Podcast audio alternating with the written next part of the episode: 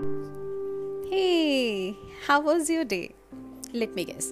જો work or study from home હશે તો પ્રિટી હેક્ટિક ના પેલું કામ પતે ના ઘરનું કામ પતે. અને ઘરની બહાર તો જવાય જ નહીં.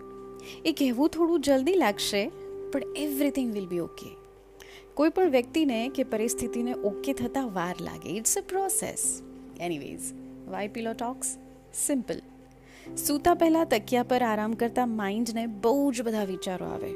શું ના થયું? શું થઈ શકતું હતું? કેમ ના થયું જેવું જોઈતું હતું? અને મારી સાથે જ આ કેમ થયું? અને how could we have reacted you know differently બસ, એ જ બધા થોટ્સ ડેઈલી વાતો.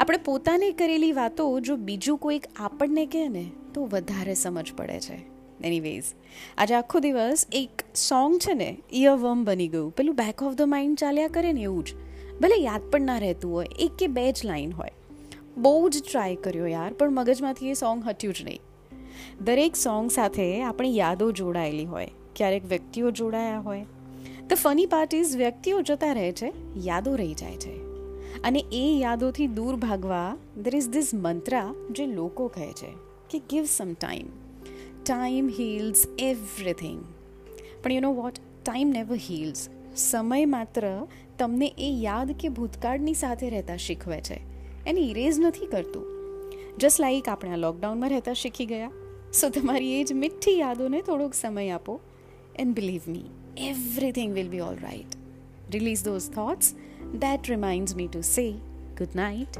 sleep well.